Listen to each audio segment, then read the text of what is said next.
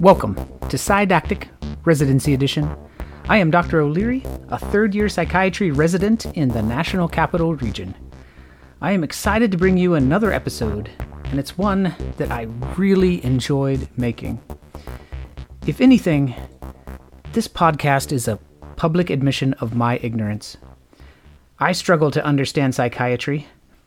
I question diagnoses. I question treatments. I offer my opinion.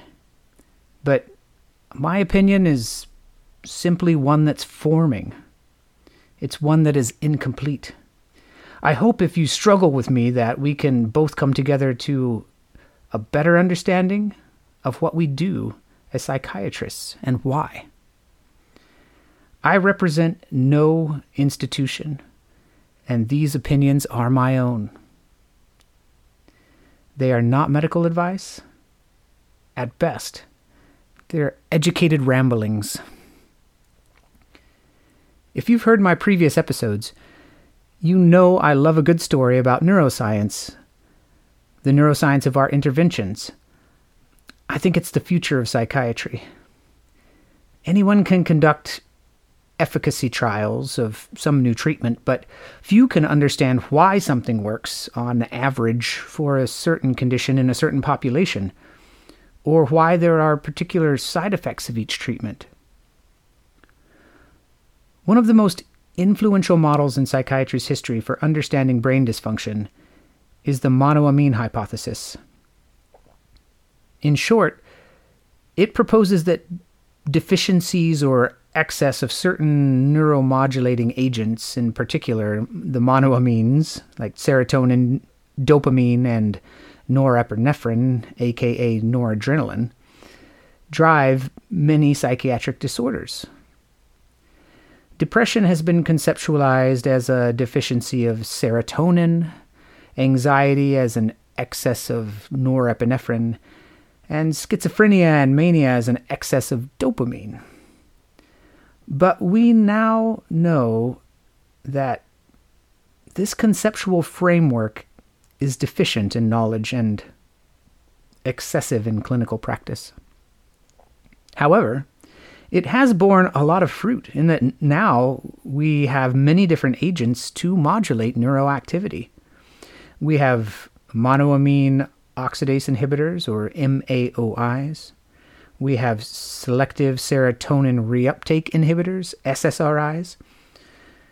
Uh, serotonin and norepinephrine reuptake inhibitors, or SNRIs. We have norepinephrine reuptake inhibitors, the NERIs, and dopamine blockers, and alpha blockers, beta blockers, bupropion, and numerous other hard to classify agents like trazodone, clozapine, quetiapine, lurasidone, mirtazapine, etc. There are lots of ons, doles, and enes populating our pharmaceutical arsenals.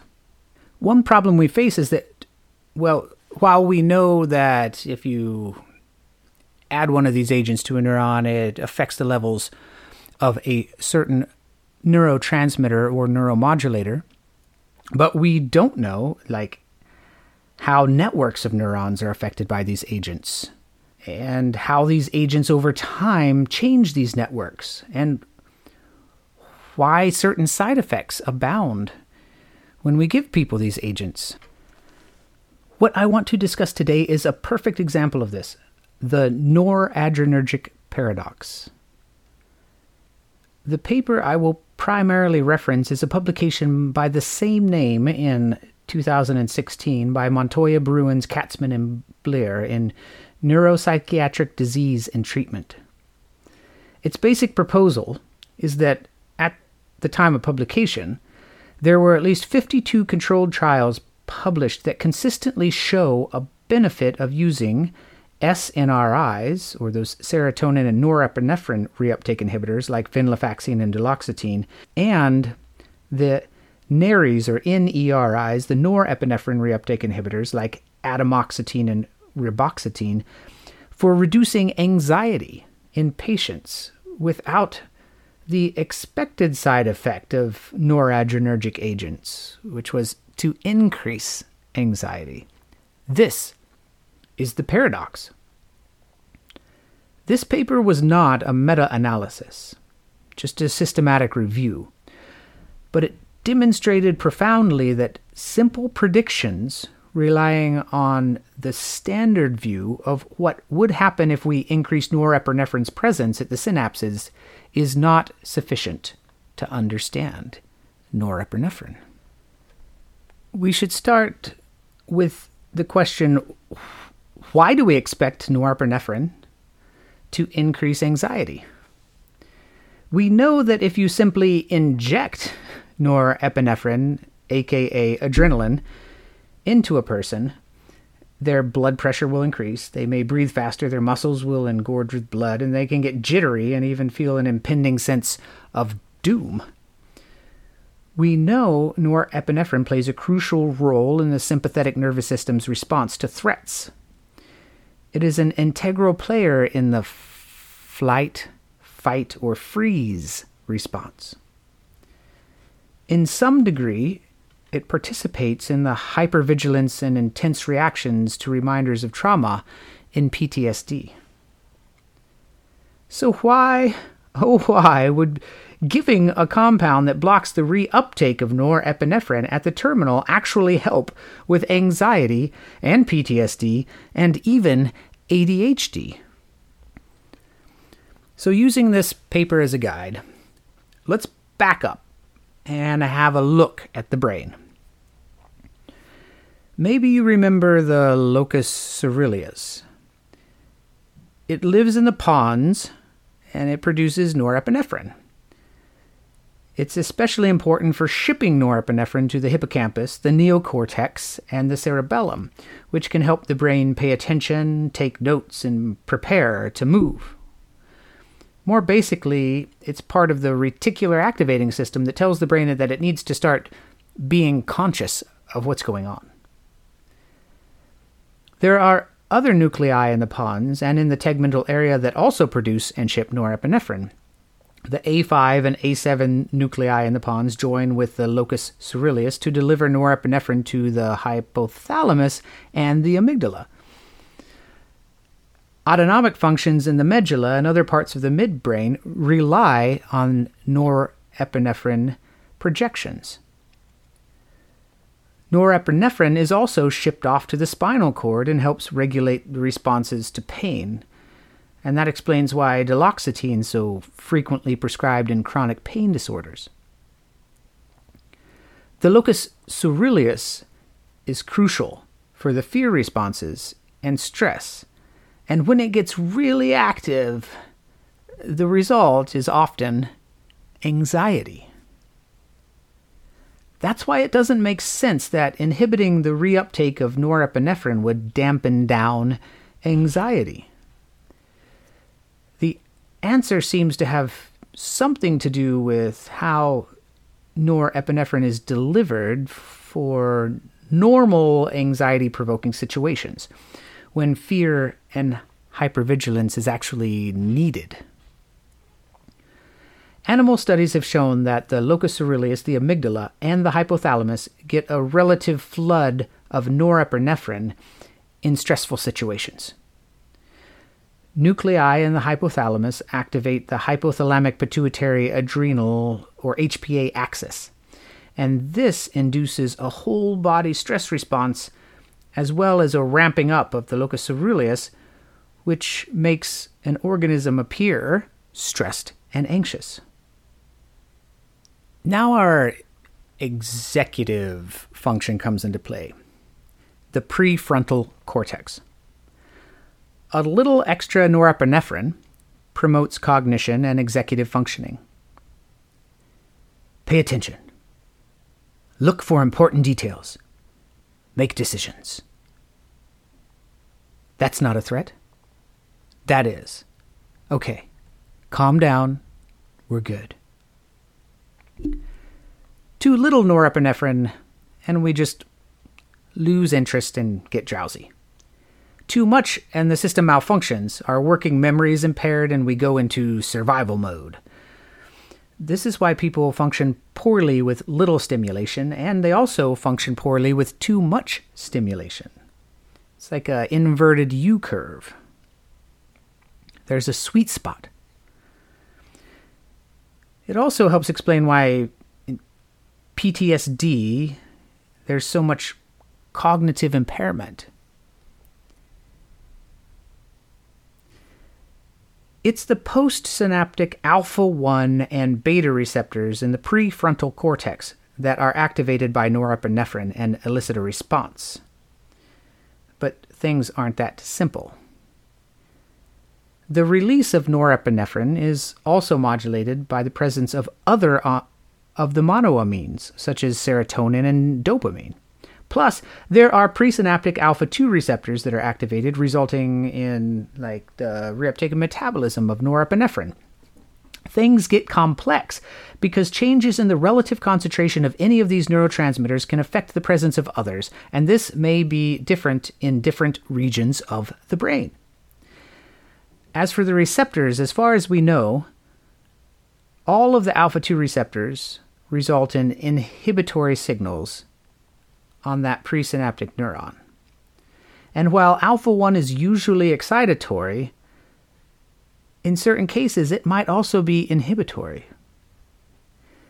The odd numbered beta receptors, beta 1 and beta 3, are excitatory, but the beta 2 may or may not be. But norepinephrine hits them all. We have two commonly used alpha modulators that hit some of the same receptors that norepinephrine hits. They are prazosin and clonidine. Prazosin is an alpha 1 blocker, and clonidine is an alpha 2 agonist. They both end up having a similar effect that is, of reducing the action of norepinephrine on neurons. So they can lower blood pressure and reduce some of the anxiety responses, like nightmares and panic. I remember this relationship by remembering that prazosin is post. Prazosin is post, and clonidine cleans it up. Prazosin blocks postsynaptic alpha 1, the thing that excites stuff. And clonidine promotes clearing of norepinephrine by stimulating presynaptic alpha 2, the one that helps to get rid of all that norepinephrine. It's actually more complicated than this because, like I said before, there can also be postsynaptic alpha 2 receptors that have inhibitory effects. But ignore what I just said. So, one of the important things is the relative affinity of the alpha 1 and the alpha 2 receptors. Alpha 2 has a higher affinity than alpha 1, or the beta receptors, which means that low levels of norepinephrine will first fill sites on the receptors in alpha 2 and have an overall dampening effect, while high levels promote more activity overall. Prolonged high levels of norepinephrine will also desensitize the presynaptic alpha 2, but not the postsynaptic ones, showing that there can be adaptations that still preserve inhibitory responses. We don't know all of these adaptations, but we know that SNRIs, when they're titrated slowly, serve more to reduce anxiety than to promote it. Overall, what this means is that at baseline, normal function requires a certain tonic level of norepinephrine to promote cognition, while stress responses occur because of a phasic or like pulsing type release of norepinephrine. So we have the reticular activating system using norepinephrine to say, hey, wake up, be aware, pay attention, this is nice. But we have these like phasic responses, boom, boom, boom, that say, hey, be hyper aware, shut off the prefrontal cortex, turn on defense mechanisms. One might think that people with PTSD and panic disorders would have overall increased basal rates of norepinephrine. But the authors of the paper that I'm talking about state that this is not the case. Their levels are normal. However, people with PTSD and panic have exaggerated responses to that phasic release of norepinephrine. And SNRIs, especially venlafaxine in the papers they reviewed, have been demonstrated to be beneficial for these patients. Somehow, SNRIs reduce the hyperresponsiveness to this phasic release. And maybe that explains the norepinephrine paradox in a very vague way.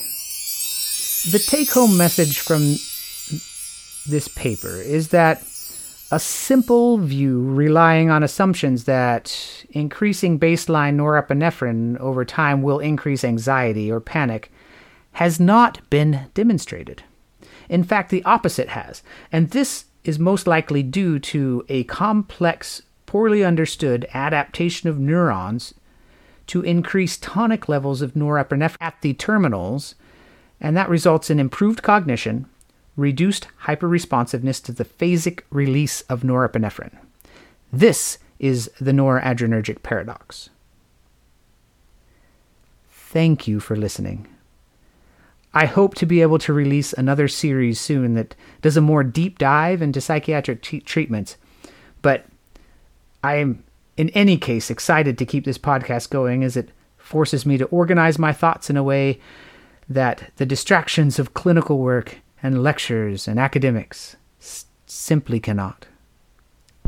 I am Dr. O, and this has been an episode of Psydactic Residency Edition.